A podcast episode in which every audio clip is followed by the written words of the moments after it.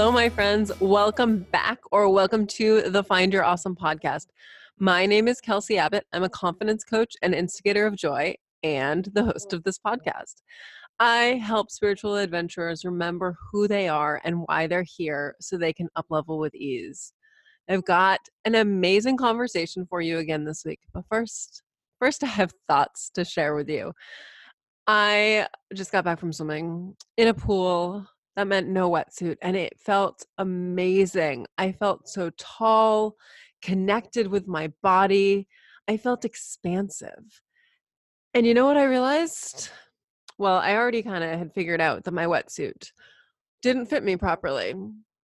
But it was supposed to fit me.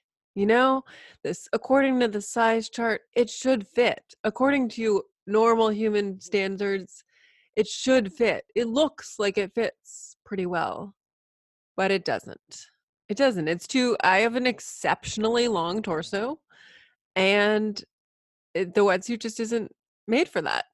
Maybe no wetsuit is made for that. Maybe nothing is made for that. And that is that is something I am experiencing in my life. But you know what? I would stuff my shoulders into it and swim, and I never experienced the speed boost that other people experienced when they swam in a wetsuit. But still, I tried it. You know, I wanted to be warm, I wanted to be comfortable. But I felt like I was trying to cram my almost six foot body into like a five seven case and it doesn't work and i'm sharing this with you all because because it felt so good just be swimming without a without a wetsuit, just in a bathing suit. It felt so me. It felt so aligned. It felt so expansive. And humans, we are allowed to feel expansive all the time. How many times are we stuffing ourselves into something that doesn't fit us?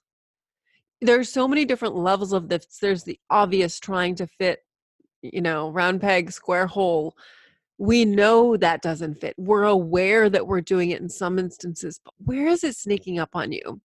Where are you tolerating something that's just not a perfect fit? Because you, every single one of you, is worthy of the perfect fit of feeling even when you are contained in something and having that container allow you to expand and express yourself and reach out and be your best self. So check in with yourself. Where are you trying to fit into something that's not for you?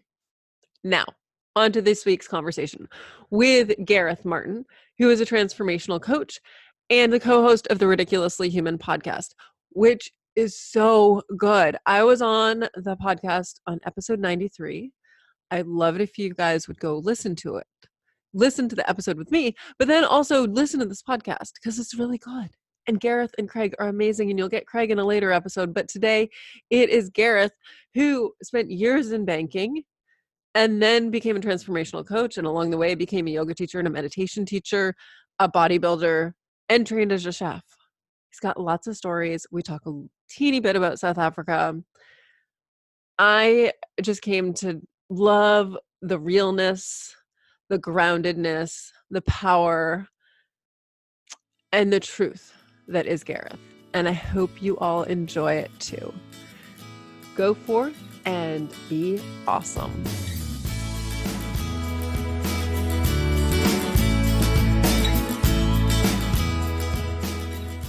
Because the other thing I want to ask you about South Africa is black mambas. Okay, yeah. How often did you see those? Uh, not often at all, to be honest with you. Um, no, they they they're actually uh, very shy snakes, and um, yeah, you don't really see them that much. Um, you, although, like you do see lots of snakes still.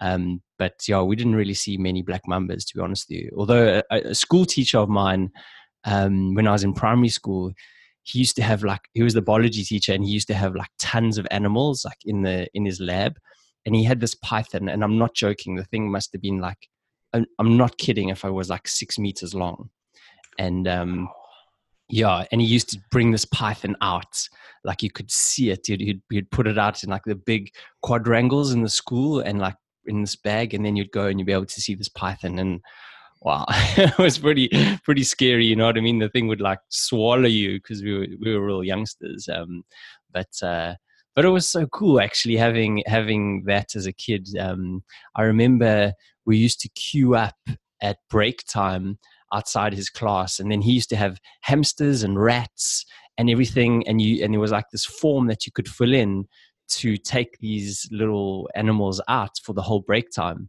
and there was always like like way too many kids for the amount of animals there were. So everyone would like run to there to you know break time to see if they could get them and and uh it's like rats are such cute little things but people don't think you know you get you, they're different types of rats. They're more like pet rats i think. But uh, mm-hmm.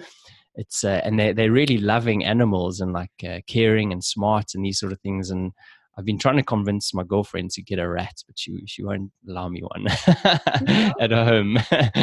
um, yeah, I know a lot of people who people have had good experience with having pet rats.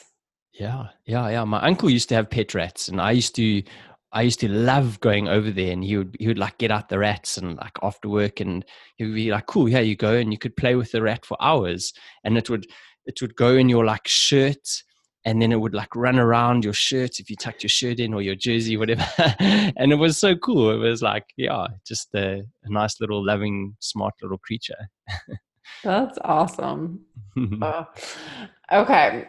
So let's let's dig into i just want to know more about you gareth like your story your path is really interesting uh, even cool. though we've discovered that you're most likely a generator you've changed your your career path has been bouncy like you've done so many different things that don't look connected like immediately but maybe they are for sure so I think I think bouncy. It might look bouncy, but it's actually not like that because a lot of these things have happened more recently.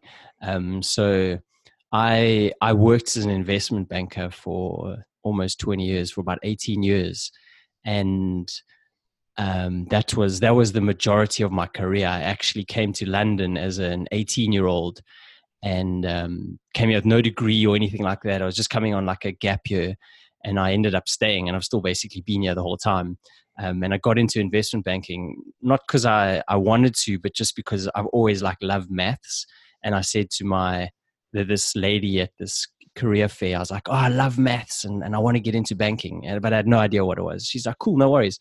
And I got into I got into investment banking, and I started doing the filing, and I was, I was a filer basically for two years, to be honest with you. Like, but I, I was like, I was pumped. I was like, cool, I'm working in the city and like, you know, I'm having to wear, wear a smart shirt to work. And that was pretty cool. and then that ended up being my career for like 18 years. But to be honest with you, the whole time, I kind of, ne- I always knew it really wasn't for me. Um, I was always massively interested in sports. My whole life had been about sport, to be honest with you, and, and team sports and individual sports, and just the whole collaboration and, and idea around team sports and people. Just like I loved that. And um, I think about six years or so into my six years, I had six years, I, I, sorry, 12 years into my banking career. Um, I like, I did a personal training course because I was like, this is going to be what I want to do. And um, then it took me another six years to eventually leave. Um, and when I left, I thought I was going to be like this boutique, high end kind of personal trainer type of guy. And that's why when I left, I went and I studied all these other things. So I became a yoga teacher and a meditation teacher and a chef. And um, and then and then actually the, the, the final thing which happened is I studied to be an executive coach. And not that that was fitness related, but I did it because there's an art and a science to coaching. And I realized that. And I wanted to bring that into like the health side of things. And um, so that's why I did that course. But actually, as a result of doing the executive coaching course, I realized actually this is what I want to do. I want to coach people more on the business career side of things and then add a touch of life coaching to that too because because of everything I guess I'd kind of done um, as a result of all those other things. So so that's kind of like why the last few years is kind of there's been all these other things that I've tried because I just wanted to basically upskill myself. Yeah, it sounds like you're collecting skills yeah. one hundred percent. Really cool. Yeah, yeah. I just think I think you know what we we have so much opportunity in this world, like to try new things, to explore, to experiment, and and to just find out who we are and what we love.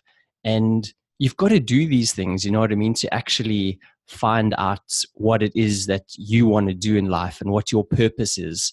Um, that's my thoughts on it, at least. You know, just try everything, try as much as you can until something kind of sticks. If you have that opportunity to do it, and um, so that's yeah. helped me. Yeah, as soon as we like, as soon as we try something on, we know pretty quickly if it's a no. But then when we try it a little bit, maybe maybe there's one thing we're supposed to learn from it. Mm. We collect that and then we move on. Yeah, I, I 100% agree. Like, I think everything you do, there's some lesson from doing it. And it might not be forever, you know what I mean? That, uh, that you're going to do that, but you're going to learn something which is going to help you. And who knows why? Maybe it's preparing you for something in the future. Um, maybe it's just to teach you a lesson at that point in time. Um, but, uh, but everything is kind of coming into your life for, for whatever reason uh, to help you out on your journey. Yeah. So, what part? Let's start with investment banking. What lessons did you learn from that, or skills, or experiences that you're still using today? Uh, I learned so much, to be honest with you. Like, I look back on it fondly. Um, I learned so much about people.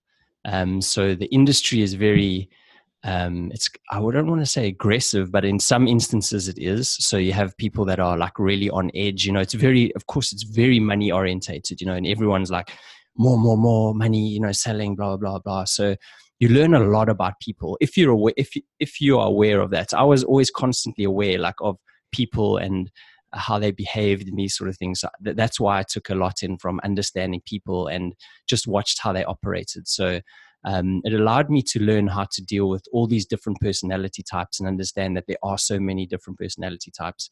And um, you really need to kind of be flexible in your approach to each person and uh, te- uh, treat them all differently. Um, and uh, so, so I learned a lot about that, especially how to deal with high pressure situations, high pressure people, um, also how to manage people and um, deal with people uh, from different cultures because you know I, I, worked and i managed a team that was global so you have people from everywhere and you just you have to tune in to you know to people's cultures and ways of being to uh, to have the most successful team possible um, so that they feel like they're part of it and, and these sort of things so yeah definitely people was a huge one um, I learned so much about uh, organization. I mean, it's, it's weird. You don't think about it at the time, but like in terms of, um, yeah, just, just putting like, you know, procedures together um, to run a business like I'm doing now. So it's just like, I mean, I think I'm like the real uh, sort of uh, Nazi when it comes to everything I do because it, but it really helps. You know, I think being disciplined and organized really helps in business uh, for me personally, at least. Um, so there was so much of that that's also really helped me, um, and also actually I learned a lot about. Um, uh, like just the economy, to be honest with you, and, and like how it actually operates, and um, you know what the, what you see in the news is, is definitely not what's always happening. Um, so I feel fortunate that it, that I've I understand the economy really really well, um, and it's like allowed me to prepare for certain things um, in my own life uh, from a financial perspective. When you first came to London, like take yourself back to that 18 year old kid. If you were to tell him now that you're a transformational coach and you've got this kick ass podcast what would he say? I think he would say, "No ways, that's not going to happen." Like uh, because when I came over, I was actually only going to be here for one year, and I'd uh, signed up to be a physio to train physiotherapy, and I was always interested in like that side of things, and I also always wanted to kind of be a doctor, although I never really had the marks for that.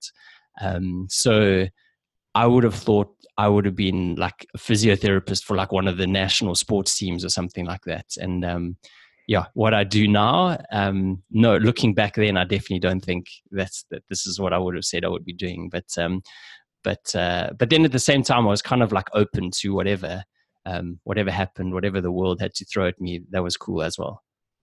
Yeah, I um okay Now I really want to know.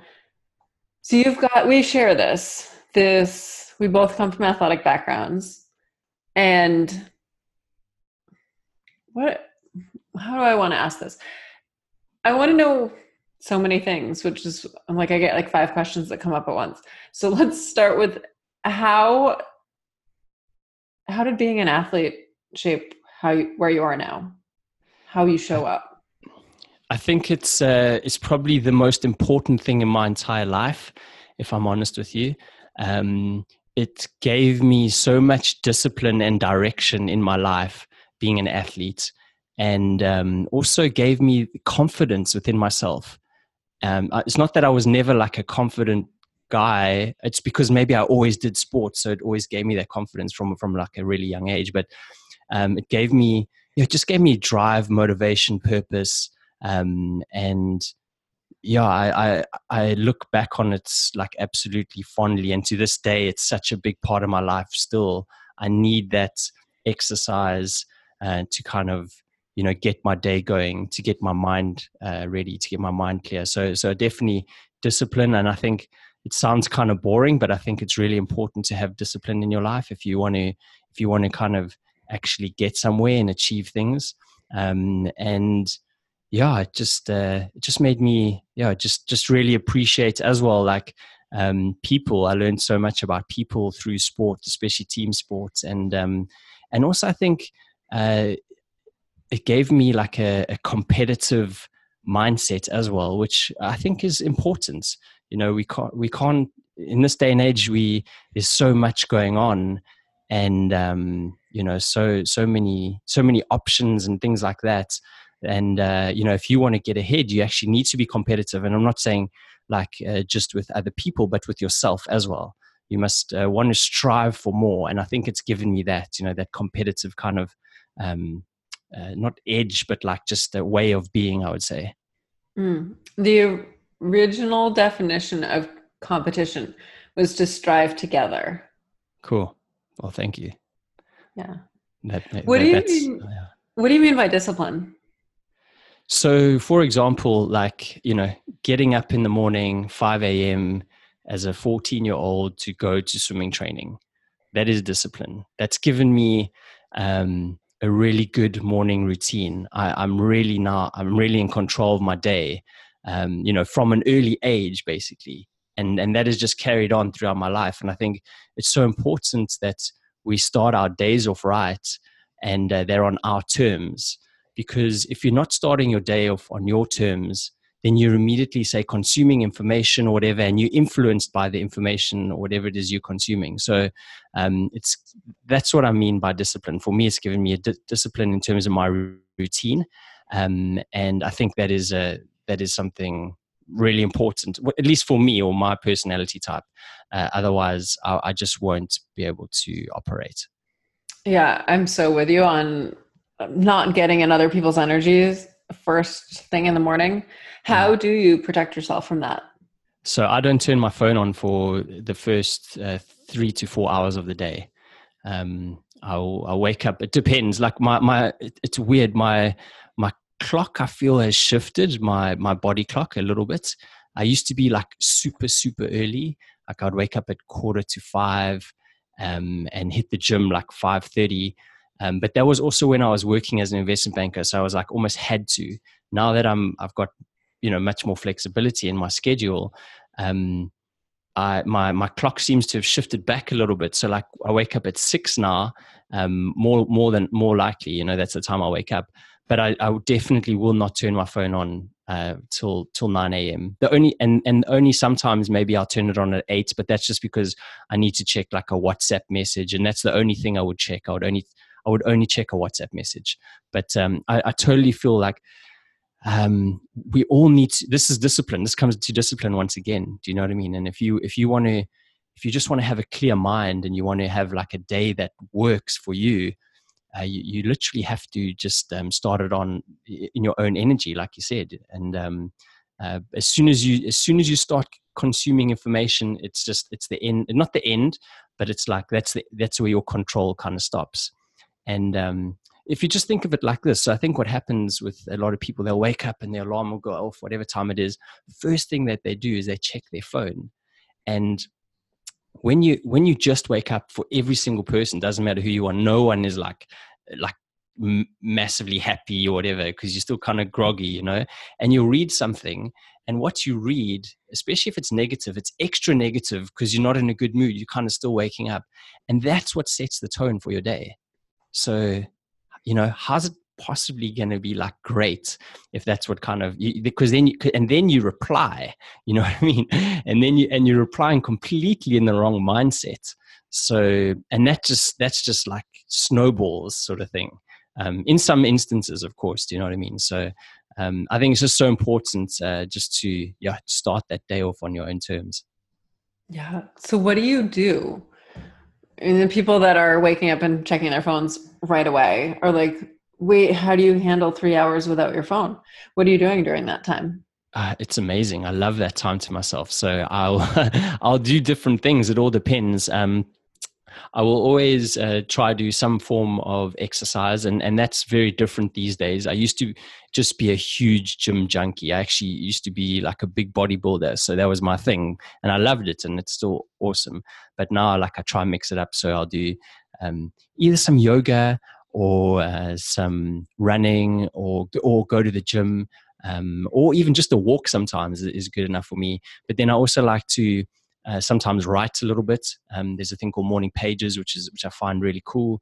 Um, and I'll say uh, I'll definitely do some meditation in the morning. It depends on the length of of you know I, I, I mix it up, and um, just like also like um, kind of potter around a little bit and just have some time to think and to kind of uh, take in the energy of the morning, you know. And I'll do things like silly things like I'll put the dishes away you know that I've left out to dry from the night before and just kind of create this new clean space for the day to begin. And that's kind of my routine. And then um yeah and it's just a yeah it, it that takes me and then and then when I do start working I'll, I generally start working at 8 to be honest with you. And what I what I will do is I'll always make sure in that first hour like there's no emails or anything like that. I will work on the most difficult thing of the day you know or the thing that I'm like least I least want to do. you know what I mean? Because when you get that done, it just kind of just makes you feel good for for yourself, and you don't have this this thing that you always know you have to do that uh, you keep putting off. So I always try and do the most difficult thing, um, or the thing I don't want to do at the start of the day, and then come nine o'clock, I'm like, okay, cool, I'm ready, I'm in a good space. Let's hit me with whatever information you have, and I can handle it because I'm you know i'm operating on my own uh, yeah my own like sort of way and things like that. It sounds like you create space for yourself. 100% yeah.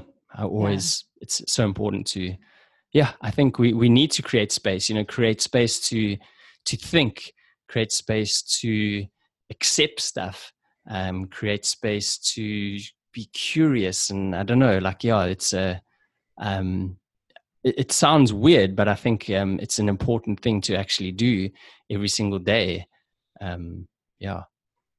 I, I'm. I don't think it sounds weird at all. I have the same. I don't have a set time that I turn my phone on. Well, actually, and I, my phone will be on. I will use my phone as an alarm. It's on airplane mode. Cool. And then I turn it off, and I sometimes use it to meditate. But other than that, I don't. I'll do a workout.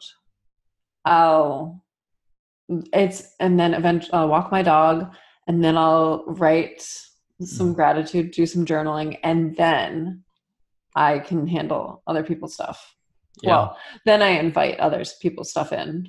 Yeah, for sure. And I think what you said is super important is then you you you're ready to handle that information coming in and you handle it so much better once you have started your day off on your terms. Um, and and the thing that you might have read at like 6 a.m. when you first woke up, now reading it at 8 or 9 a.m., you're like, oh, it's not such a big deal because you yeah. you're in a good space. Do you know what I mean? Yeah, you've come into your body and into yourself, and I think we need to do that. Yeah, yeah, one hundred percent. And and another thing that I actually want to start exploring is actually just waking up naturally, um, just no alarms, nothing whatsoever. So I want to start exploring that a little bit more. Um, yeah, which in, in the future at some point. That feels really good. I did that until we moved to Florida. And well, I swim at a specific time, but then also it gets really hot. So okay. in the summer. So if I don't get out there and walk my dog early and start my workouts, if I'm running, a run workout has to start early. Yeah, yeah, for sure. Yeah, you don't want to be training like in that heat; it just destroys you. That's yeah, for sure. Done before. yeah, yeah, I've learned that one from experience. But I do think that our body, our body knows when it's done sleeping. Yeah, I 100% agree. Um, I actually noticed this um, when I when I first I've, I've, left banking twice. Right, the second time has been more successful. The first time I I kind of failed miserably, and but the first time, I, just before that, I'd, I went on a six and a half month sabbatical, and I went to South America and I traveled there for the whole time, which was amazing. And what I really noticed about my sleep is my sleep, like it massively improved. And I always thought I only needed six hours sleep. I was like, I'm a six hour, I'm good. You know what I mean? Like hardcore banker bloke. um, and, um, and then when I was on this trip, like probably two months into it, I noticed that my sleep was just getting longer because I didn't have tons to do besides go sightsee or whatever it was, you know, for, for this whole trip. And uh, my my body clock started telling me, "Cool, you need eight hours," and I just I, and then and then, then I would wake up naturally. You know what I mean? And it was so it was fascinating. Um, and uh, yeah, I really I really encourage people to sleep more. I think it's the most important thing. I, I, don't know if you've read a book called Why We Sleep by Matthew Walker, but it, it will actually it will that book actually changed me if i'm honest with you. Um, once i read that book um, which was only probably two years ago uh, I, it completely changed my sleeping pat, my, pat, patterns. Um, in terms of at that stage i was probably still thinking i'm a six hourer and that i only need six. And then i listened first i listened to him on a podcast with joe rogan and then i bought his book and his book was a game changer for me. Like literally he starts it off and he doesn't sort of like hold back at all. He starts the book off with all these things that a lack of sleep causes you, like cancers and everything and blah blah. And like he, he just he just punches. He doesn't let you. Um, so he doesn't hold back. And um, he basically one of the things he also says he says in America, uh, the number one. Um, the number one cause of road accidents is Ameri- in America is uh, people uh, that have a lack of sleep, and that is that is more than people that drink drive and drug drive combined. Um, wow. Yeah, it's uh, crazy statistics like that. Um, so, but the book the book is incredible. I think you'll you'll like it because it's quite um, it's quite medical, it's quite sciencey as well. But at the same time, he explains things really nice, and it goes into all these things about dreams and and everything as well. But just the main focus is on like why sleep is so important and since I read that, I promise you, um, I'll be like, I'm eight hours. I got to get them, and it's uh, yeah, it's really important. Yeah. I remember hearing this was a few years ago, and I can't remember who did the research, but so before we lived in Florida, before I experienced Florida summer, I was a huge proponent of you don't have to work out first thing in the morning if your schedule allows. And there were I remember hearing about these professional cyclists that they switched to sleeping until they woke up naturally and then training a little later in the day. And their performance gains from that was like equal to that of taking steroids.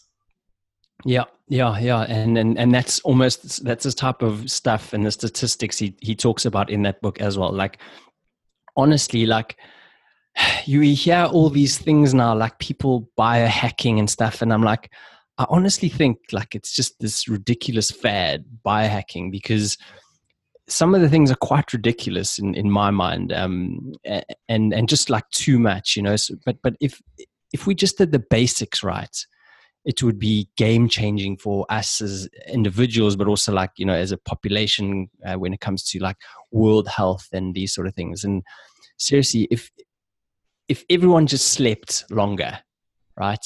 That would just be almost like the cure of so many diseases. It's incredible. Like, um, but we don't give it enough. We don't give credit uh, sleep enough credit.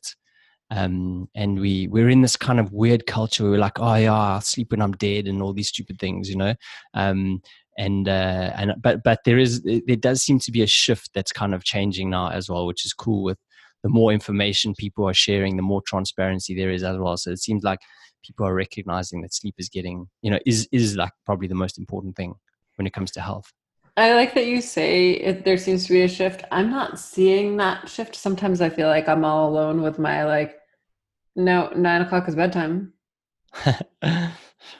Bottom line. like, yeah, no, I mean, it's, it's, I think it also maybe, it, sometimes it depends like uh, who, you, who you're surrounding yourself with as well. And I think uh, I'm seeing more and more mates now taking this, you know, sleep thing more seriously. That's for sure. Um, and uh, yeah i guess it also depends like who you follow and these sort of things you know what i mean so i've probably shifted from the the 6 a.m type of crew oh sorry six hour sleep type yeah. of crew to these like more holisticy type of people that are you know more interested in actual like longevity and well-being and they they seem to be you know taking it super seriously yeah, sleep is the best recovery we can get that's physical recovery that's when our body repairs itself on every level but you know what the thing is, Kelsey? It's so obvious some of the, the signs that sleep is important. Think about when you're sick. What do you want to do? You want to sleep. When you when you've like had a bad injury, you know, like or or you're suffering from like I don't know some really bad illness, your body wants to sleep. And why? Because sleep is the ultimate recovery. And this is actually what it's doing every single night when you when you're healthy, you know, as well. So like that's why it's like this is recovery mode why give give it that extra couple of hours so you can feel even better um, so it's it's just kind of sometimes it's so obvious you know what i mean but uh, we we ignore as humans we sometimes just ignore these things which is with which makes us like you said uh, on our podcast yesterday weirdos but cool weirdos yeah. in some level you know when i'm sick or injured i well when i'm sick i tend to just fall asleep anyway but when i've been injured in the past i've gone to bed like I might be uncomfortable lying in bed, but I'm like, come on, this is how we're gonna recover. Like, mm. all right, buddy, I'm gonna fall asleep and you're gonna do you're gonna get to work. Mm. Start healing. Yeah, yeah, for sure. I mean, um yeah, I, I just it, it just is. You, you, look at um, you go to hospitals and stuff, and uh, most of the people are asleep most of the time. That's because their bodies are recovering, and and that's just uh, that's just why sleep is so important. It's telling us all people, the time. Yeah, go ahead. It's telling no, us. No, no, no, no, no. It's just like it's obvious that it is. You know what I mean? Like, eh, all you. It's just yeah. That's what, yeah. It's just telling us all the time, basically. You know what I mean? It's like if you look, if you can see, you're like, wow, okay, cool. Sick people sleeping. Um, when I'm sick, I'm sleeping. Um, when I'm not free, like just it's just it's kind of there. Like it's it's going, yeah. Well, this is why it's so important. You know, we're just showing it to you. So so listen to us and yeah yeah, I was just thinking that the people who work in hospitals tend to be the ones who are massively, massively sleep deprived. Yeah, yeah. Well, the problem with hospitals is actually they, they don't encourage sleep because they have those lights and they I think it's white lights or something. I can't remember which one, but like that just kind of keeps people awake, which is just not good really for recovery, you know, because you effectively struggle to sleep with with that sort of light.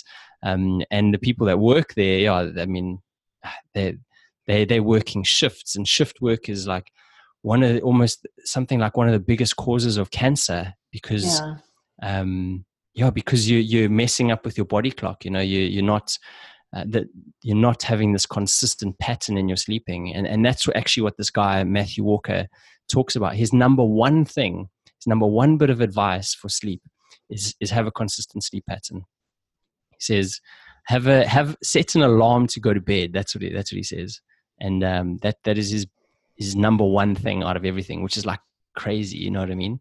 Um, it's my is, nine o'clock yeah. bedtime. It's a good yeah. thing. Yeah, yeah, yeah, hundred percent. It's right. you, you you are one hundred percent. You're leading the way, like you know, and you'll have your friends laugh at you and ridicule you and whatever. But at the end of the day, you will be laughing because when you're 85 and you're still doing triathlons and swimming, you know, five k's a day, and they're like they're the ones in the hospital you know what i mean you're the one that's that's done the right thing hmm. How did you get interested so you heard that on a podcast but how how did you get interested in human health and is it health or is it performance? Everything. To be honest with you, I, I in in South Africa, sports is huge. It's it's like America. To be honest with you, like um, school at school, uh, you know, sport is massive. Like everyone, not everyone, like lots of people play sports, and um, so so that that was a big reason. But also, um, my mom was also like a really great sportsman. I mean, she was exceptional, um, and I was just surrounded by these these people that were um, that were amazing. So there's a there's a guy. His name is um, Reg Park, and he was Mr. Universe um, three times. So um, Reg Park's son, Jon Jon, was actually like my mom's best friend, and um, I always just, just used to hear these stories about you know the bodybuilding and the swimming and all these sort of things. So it was just it was just kind of ingrained in me as a youngster, and um, it never left me. I was always just interested in it, and um, yeah, it's. Uh, I mean, we're we're just we have so much like potential you know what i mean if we if we sort of take our health and everything seriously and um, that's another reason why I've also just um, uh, taken so much interest in it. And then later on in life, even though I've like been super interested in really sporty and health conscious my, my whole life, a few years ago, once again, uh, when I was when I'd actually uh, just left the investment bank for the first time, I read this book called Physics of the Future, um, and it's honestly like you read it and you're like, this is just sci-fi. It's ridiculous, but it's because um, it's basically this guy. Uh, his name is Michio Kaku, and he's um, he's basically gone and he's interviewed the, the top 100 physicists around the world. Um, and he said, I want to write this book about what the future is going to look like. And I, but I, but it has to be based on current experimentation that you're doing. So it, it must be realistic. And um, so he wrote this fascinating book, like, and he did it in different like age categories or, or groups. So he said from like now for the next 30 years, 30 to 70 years, and then 70 years and beyond. And like there was different categories. So like he spoke about health and then energy and travel and all these sort of things. And when it came to the health side of things, he started talking about longevity and lifespans and stuff. And he was saying yeah people are going to be living to like 150 200 years etc as soon as i and and that's like in our lifetime right? Um, and as soon as i read that i was like i want to be around for that. I want to be around for that technology and that medicine and whatever and i want to be able to live older. So that's why even now in my later years i've become even healthier um, because if we can stay around for longer and see all this amazing stuff cheapers why wouldn't you want to you know what i mean?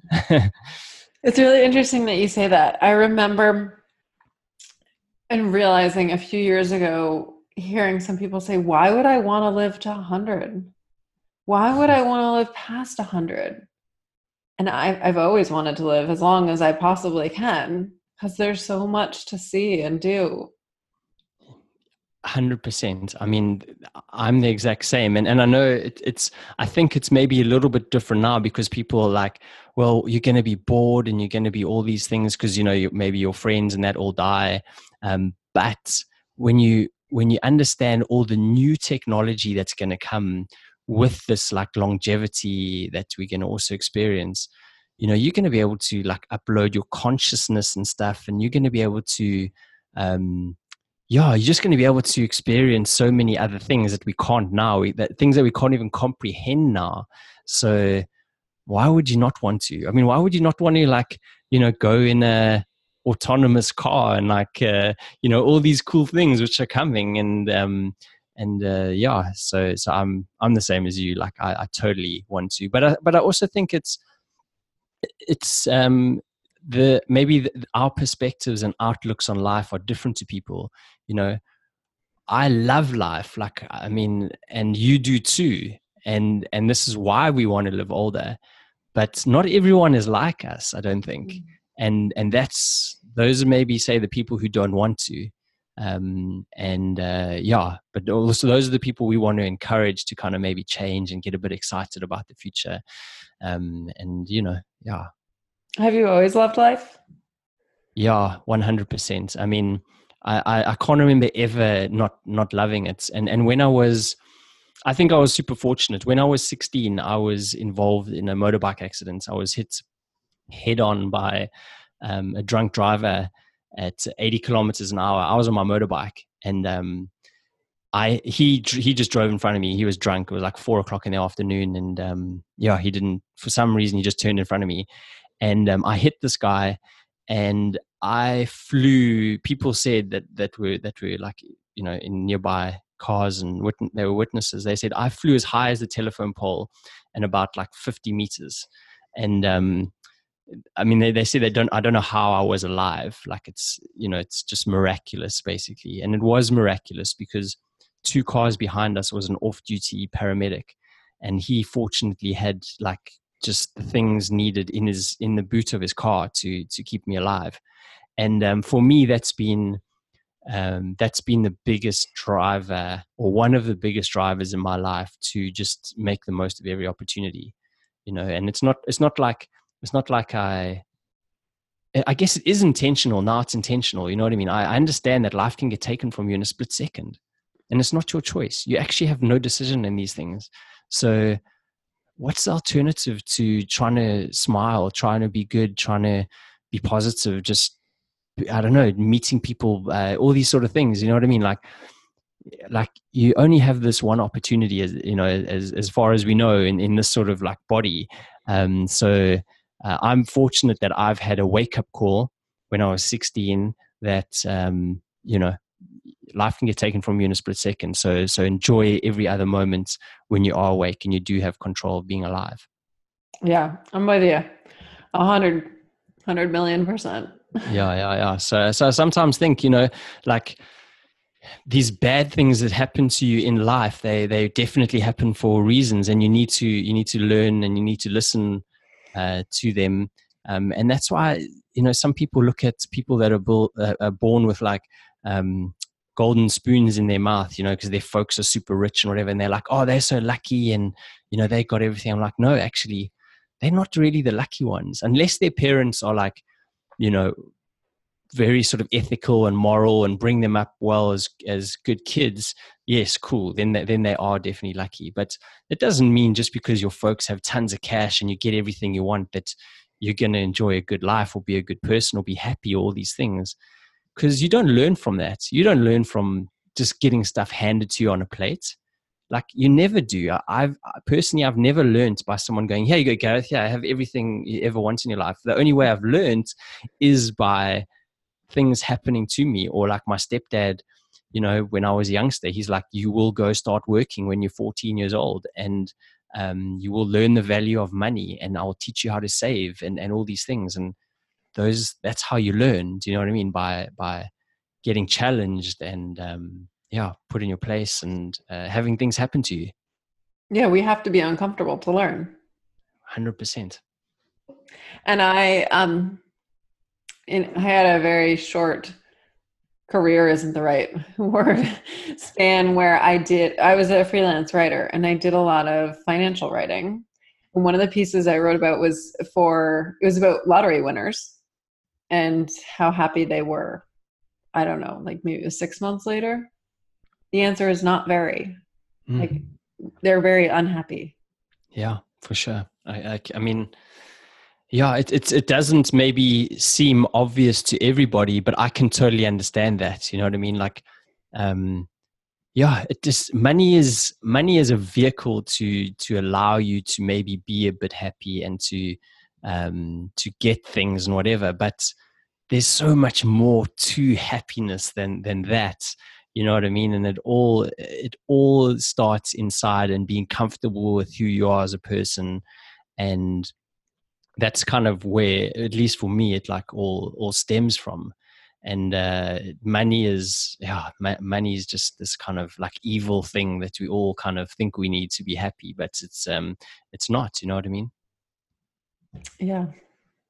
You i want to switch i want to pivot a tiny bit. You've traveled a ton right? Yeah. yeah what is it that keeps you moving? Keeps me traveling. Yeah.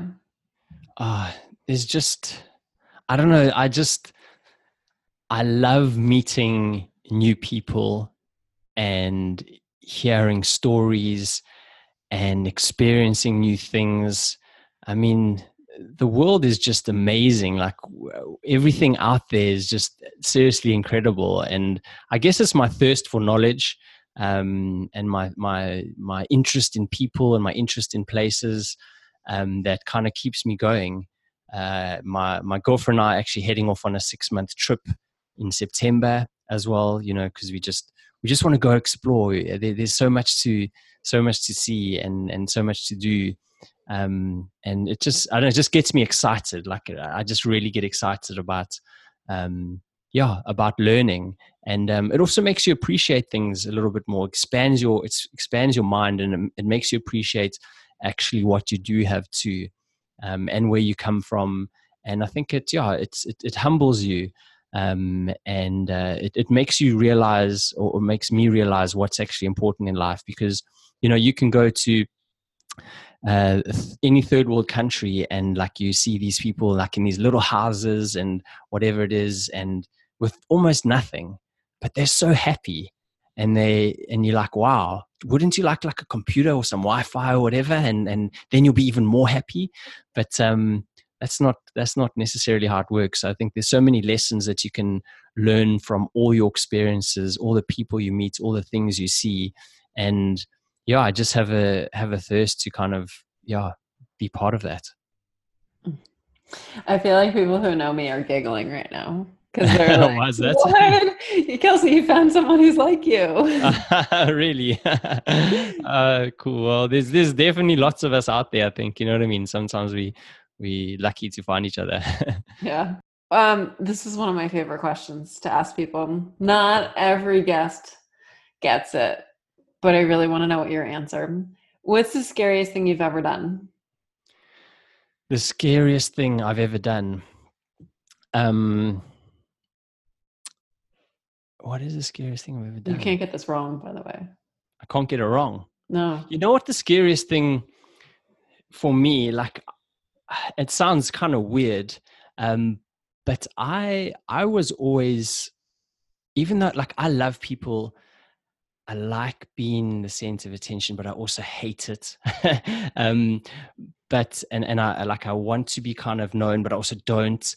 Um, and um, I like I I want to talk in front of people, but I also I also don't. You know what I mean? Um, so anyway, so the scariest thing for me, I I would probably say so.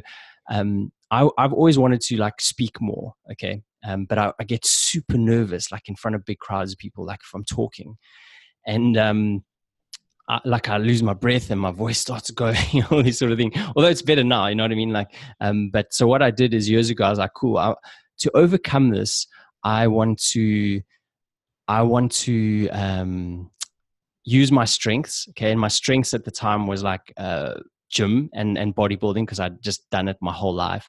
And I was like, I'm actually going to train for a competition, and I went and I did a, a bodybuilding competition and. Um, I had to get out like on the stage in front of like hundreds of people, um, just in my little sort of speedos and whatever. And um, but my heart was just going crazy because I was so nervous in front of like all these people. But I kind of knew I needed to do it at least to take that first step to become less and less fearful about it.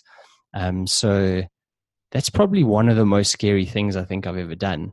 Um, it's not like massive, and and I'll probably think of like 20 other things once we finish this conversation but that's the one that kind of stay that stands out a little bit for me now is like speaking in front of people and um yeah were you even speaking no no no there, there, there, i wasn't no there i wasn't speaking but i was using i was that was a first step you know what i mean to mm-hmm. actually getting in front of um, big groups of people um so so yeah i didn't have to speak yeah uh, otherwise i would have definitely frozen up but um but uh, getting out there was was a scary moment for me um and uh, but but I'm super happy that I did it because it's it's really helped me uh, grow and and just get more confidence in in front of bigger groups of people. I think it's really cool. I love the answers to this question because as we've been talking, you've told us about how I mean you left South Africa and came to London when you were 18. And then so you worked in banking for 18 years, but then you quit. You mm-hmm. left it to go out on your own and then you traveled to far off places those are all things that scare people a lot Mm. And you're saying no, standing on the stage in the speedo, that's the scariest thing I've ever done. I think it's just really important to recognize that. Yeah, you're right. You're right. It is. I mean, I think the I guess the lesson is in that is that every one of us are so different. You know what I mean? And we really need to acknowledge that. So if someone says they're scared of doing something and it makes no sense to you and you say, Oh, you're just a you're just a wimp or whatever the story is, like you are actually just being really disrespectful and hurting of that person because that is something that really scares them. And um, you know, like for example, my stepmom, she hates heights, like honestly, like petrified of them. And I, like in the back of my mind, I'm like, what are you worried about? Like, do you know what I mean? Like, sort of thing.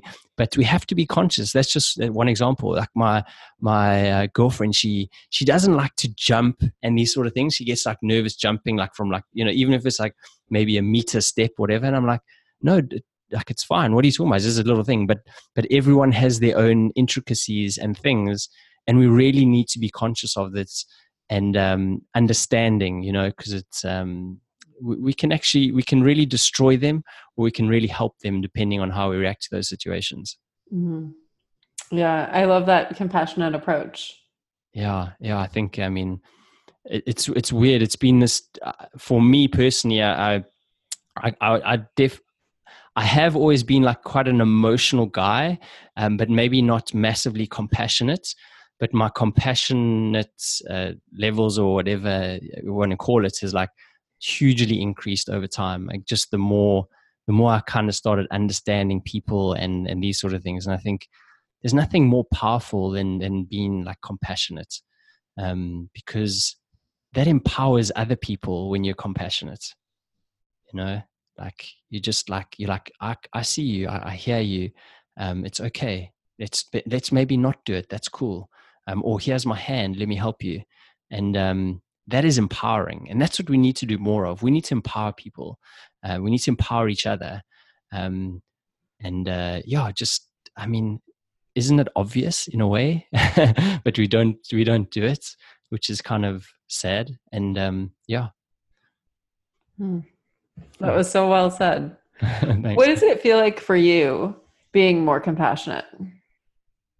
Um, I think, I mean, now it kind of just feels normal, but it's you get you get reciprocation in in a way. You know, people I, I think they they kind of look at you a little bit differently, um, and yeah, I just I don't know. I just feel better when I when I react that way rather than like going, oh, you you're just scared, you stupid person, whatever. You know what I mean? Like, it, it, I, I feel so much better um, because I can see that the other person, you know, just feels more comfortable. So um, it definitely like fills up some sort of bucket in me that um, yeah, just just it kind of just puts a smile on my face just to be nice, like and, and kind, like like I don't know, yeah, I don't know. I've, I've definitely got softer in my years, and I just think it's uh, it's so much nicer to be kinder, and uh, the results are so much better when you like that. And um, I think maybe also maybe also I saw too much of this like ego egoism and and uh, aggressiveness and these sort of things my whole life, maybe in my career and stuff, and it never got anywhere. It never got like you know what I mean. It never resolved issues um, and it always like snowballed into other things. And I and you know, some, I don't know when it was, but at some point I just twigged. I was like, well, this is not the way to resolve things. You know, when it comes to people or uh, interactions or whatever the story is, let's kind of switch that up a little bit. And yeah, it just works so much better. If you want a good outcome, just be a little bit more compassionate. It's, seriously, it changes things. What does compassion feel like in your body? feel like in my body? Um, I don't know. It's just a smile, I guess. That's that's what it feels like. I can. It's like this, just this little extra little bit of energy that that comes, and I can feel that people are maybe taken aback when you like that, and you're like, "Yep, that's the way it should be." And um, yeah, it's just uh, it's just this little, I don't know, a little bit of uh, an extra little fire in me when you were talking about it, when you were describing compassion, I felt a bit of expansiveness and that yeah. same spaciousness that I felt when you were talking about creating space for yourself in the morning. Mm. Yeah, and I think um, that's cool. It's it's nice to hear that, and I think that's important. You know what I mean? Like, and and that's to me, that's expansiveness is the same as like empowerment. You know what I mean? And you, you, if you give someone that compassion, you give them that that empowerment, like to kind of just be free and comfortable to actually uh, just do what feels right for them. And um, you know expansiveness as well like it's the two are like nicely linked you know because then they're like oh wow. Okay cool. I can go and do this or it's okay if our feelings are like this. And and that's important. You know just making other people feel good i think is important. Yeah as we wrap up here what have you what haven't you said yet? What do you need to say to the world? Um i think i want the world and everyone to open up their minds a little bit more um, to understand that there's so many different ways of doing things and there's so many right ways of doing things. Um, we mustn't become isolated in our own thoughts and thinking that this is this is the way things are the more we find out the more we realize that, um, that there is to know and um, therefore we need to really take each other's perspectives or listen to each other more and um, understand where people are coming from. Listen to their worldviews because they actually might be right. You might be wrong. And it's important to be challenged in your thinking. And I think if we can do that, then that's really, really going to help us each as like individuals, as nations, as whatever, just to, to it allows us to understand each other that little bit more. So seek to be challenged in your thinking, listen, and give other people time to kind of you know have the stage and, and say what they want, and uh, just yeah ask some more questions if it doesn't make sense, and only then give your thoughts. But don't you don't have to give advice. You can just give your thoughts, and then you just leave it there. Everyone's kind of had their say. And um, you'll take what you want and they'll take what they want. And yeah you'll just kind of be i guess that little bit more enlightened in terms of how other people think and feel. Yeah it sounds very much like a as as you were talking there at the end it's like picturing we're just giving gifts the gift of listening the gift of sharing our ideas the gift of opening and inviting others to share their ideas and then taking what we need. Yeah. We, we, we have we have so much to learn from each other. It's incredible. Like I um I'm just amazed I'm amazed at like um, how people kind of don't believe in themselves enough and their own stories. And I mean, I'm the same as you. I work as a coach and I see so much like amazing potential in people um, that they can't necessarily or see themselves. And I would love more people to kind of realize that doesn't matter how weird you are or what intricacies you have as a person, uh, you have like serious like magic to share and you you or your story or whatever is interesting to somebody else and it's probably not just one person it's probably a thousand people. And um, if we can sort of all start finding those other people that, that kind of um, find us interesting and uh, want to listen to us, then um, that's uh, that's going to make our own lives a little bit uh, a little bit easier for ourselves and build up our self confidence, give us a little bit more courage, and then kind of the world's your oyster. Mm.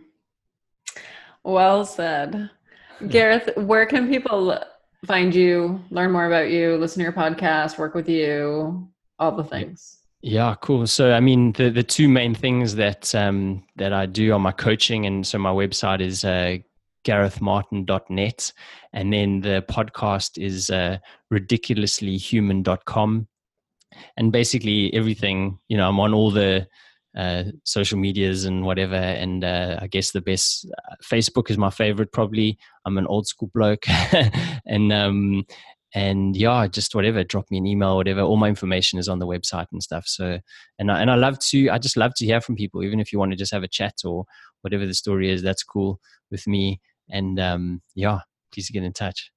Love it. And I've been binging on your podcast. today. Oh, cool. Okay, really cool. Thanks. Thank you. Thank you so much, Gareth. No, thank you. It's it's amazing. So thank you for having me, Kelsey, on your show. It's um yeah, you you have a great way of um of like asking a question and then just like leaving it there and like okay cool i must go deep on this one which is really cool um and um i really really enjoyed that. And um you know you you just brought a nice like smile and energy to the chat which is really really cool. So thanks for making it so easy and enjoyable. And um yeah just for being such a great lady. Well you're welcome. Thank you so much. I'm looking forward to whatever's next for us. You're, yeah. I like your story. I like your vibe. Yeah definitely. Yeah likewise. That's cool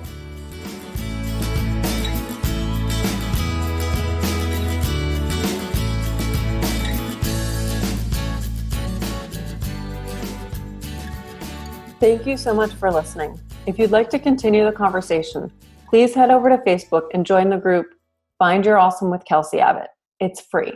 And if you want more than that, go to my website, kelseyabbott.com, and there you can sign up for my newsletter and get a series of free guided meditations. And I would really appreciate it if you could head over to the podcast app and leave a review of the Find Your Awesome podcast. Your reviews help other people learn about this podcast. Thank you so much. That's all I've got for you, friends. Go forth and be awesome.